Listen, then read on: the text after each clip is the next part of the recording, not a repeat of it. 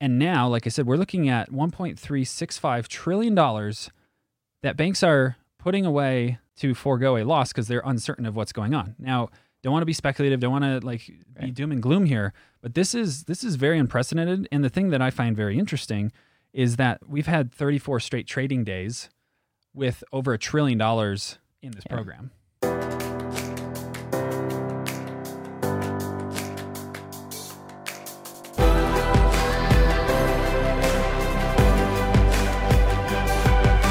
This is Better Wealth with Caleb Guilliams. In this video, we're going to be covering banks today have over $1.3 trillion, pretty much sitting at 0%. In this video, we're going to be talking about why that might be the case. We're going to be showing you some crazy graphs. We're going to talk even about why the Fed has upped their limits and why this might affect you, might be an indicator for the next recession. And so, without further ado, why don't you explain what's going on here? And uh, this this was eye opening to me, Dan, when you when you shared this with me. Yeah, so the Federal Reserve has a program called the Overnight Reverse Repurchase Agreement Program, and we're just going to call it the Reverse Repo Program to make it easy. But the premise of this program is to basically create a, a money market account for banks. And this is really when banks are uncertain about any sort of investment. Like they are uncertain of where to put their money. Yeah. So they put it in a safe place. Well, where's the safe place? The Federal Reserve that can do pretty much anything they want monetarily.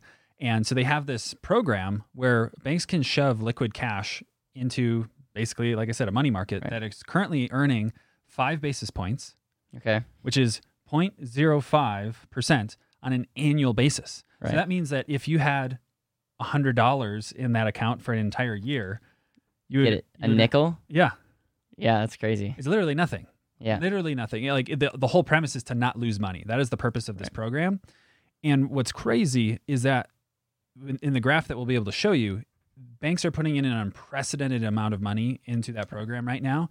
You can also look back to March of 2020 when the market dropped. They put in, I think it was like 250 billion dollars, which again, a lot of money. Right. And this is the thing, we've become numb to billions and trillions uh, th- th- today's environment. But right now we're talking about 1.365 trillion dollars. This is today, September 28th. This is an all-time high. I'm going to share the screen. It is a new record.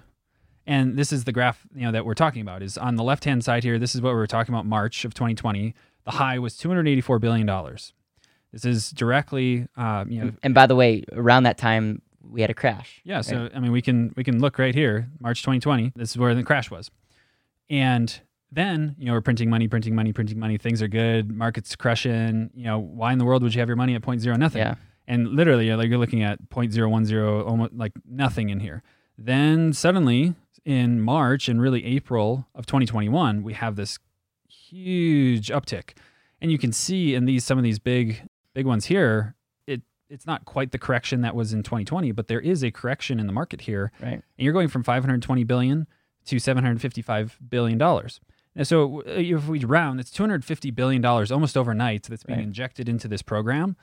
And now, like I said, we're looking at 1.365 trillion dollars that banks are putting away to forego a loss because they're uncertain of what's going on. Now, don't want to be speculative, don't want to like be Right. doom and gloom here, but this is this is very unprecedented. And the thing that I find very interesting is that we've had 34 straight trading days with over a trillion dollars in this Yeah. program. Let's zoom out. When? How long has this program been effective? So the max, the max goes out, uh, I think, to 2003. Okay, so for for those of you listening, um, I'm looking at a chart, and and since 2003, there's a little blip in 2008 where banks put some of some of their money. I'm sure they were a little bit gun shy, but then from 2009 to 2013, it doesn't seem like they took advantage of the program. Starting in 2014, you could see you know you could see them stuffing some money, but then after 2018, very I mean the line practically goes non-existent and then you can see that little blip in 2020 i'm sure that was the covid crash. Yep. and then you're seeing an unprecedented banks are stuffing money like they've never stuffed money before at practically zero. So a couple takeaways here. And again I, we would love to hear your thoughts in the comments. Like again not a lot of people are talking about this this overnight reserve repurchase agreements but it's like why are banks doing this what what is the reason do they know stuff that we don't maybe there's maybe they're just seeing trends Um, we should probably do a video on the people that are, you know, not paying back their loans. Like they, they might be seeing trends. They might be they might just be saying, hey, right now the market's just there's nothing that's risk uh, that's worth risking our money right now. That could be that could be how you're reading it. Um, what are some other things that when you look at this that come to your mind? Well, I think I think everything's unprecedented right now. Like yeah. the market's at an all-time high, real estate's going crazy, crypto's going crazy. So I think there is this general sense of like, okay, we've had the greatest bull market of all time. We've yep. we're printing money at an unprecedented rate. There's all these things that are happening, and so and then suddenly this happens. Well, now in addition to this, the Fed presidents recently said, "Hey, for ethical reasons, we're we're going to sell all of our stock." Hmm. so, so you're going to do that. Oh, and by the way, they are actively changing this program. As of September 23rd, the cap on this program was 80 billion dollars uh, per counterparty. So the mm-hmm. what a counterparty means is basically a, a, conglomerate of banks could, you know, like one bank could own a couple banks. So a counterparty is the one that owns is the is the top tier. So you could, as a counterparty, put up to $80 billion in this program. And there were a lot of banks that were getting very close to that threshold. Right. And so what did the Fed do? They're like, oh, well, let's just double it.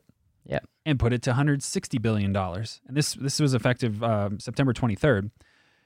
And back even backing up for a second, the the purpose of this program, directly from the Fed, says to maintain orderly financial conditions to maintain orderly financial conditions. And again, from what we're seeing, maybe we're the uneducated ones, but it's like they these banks are uncertain about any other investment. Right. And so their orderly condition is to put it in a place that's going to earn nothing yep. so that it doesn't lose money. Right. And the the funny thing I find in all of this is when they changed this to the 160 billion, they gave a really vague reason. They said the, the increase helps ensure that the program continues to support effective policy implementation. What in the world does that mean? I don't know. So again, the the thing that I find very interesting about this is if you also look at inflation, right, that is also going pretty crazy, right, and there's all kinds of different calculations you can do: who's right, who's wrong, who's indifferent, right. I just look at this alone, yeah, everything else that's going on, right. And I just start asking questions like, okay, you know, right, it, in a world where inflation's like way higher than 3%. Why are banks opting in for 0.05%? Here's here's maybe my final thought. Again, we're we're very careful not to predict uh, crashes, even though that's what helps grow your YouTube channel. And so we would appreciate if you commented your thoughts below, like this video, and just shared this with some people that would find this video interesting.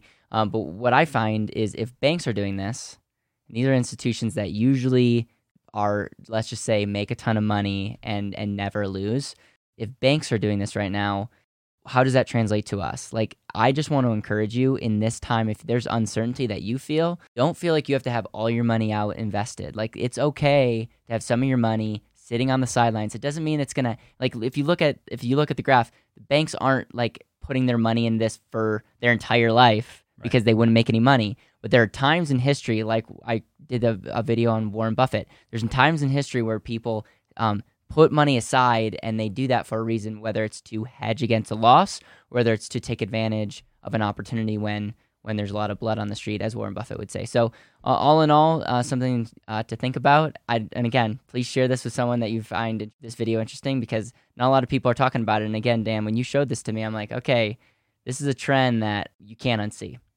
And the, last thing I'll say is I can't get over the dollar amount. Like, yeah, one point three six five trillion dollars. Yeah. That is a ton of money. And yep. and again, we've kind of gotten numb to that because of all this this money that's been printed.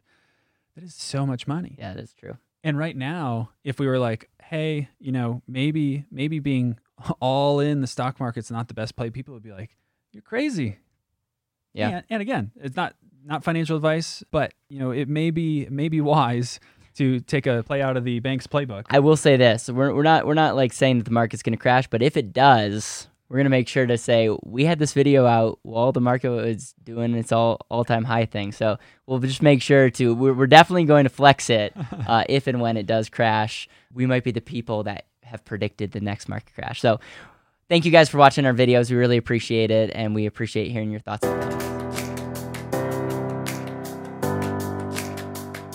Thank you so much for listening to the Better Wealth Podcast. It would mean the world to me if you could hit subscribe, leave a review, and share this with the people that you know and love.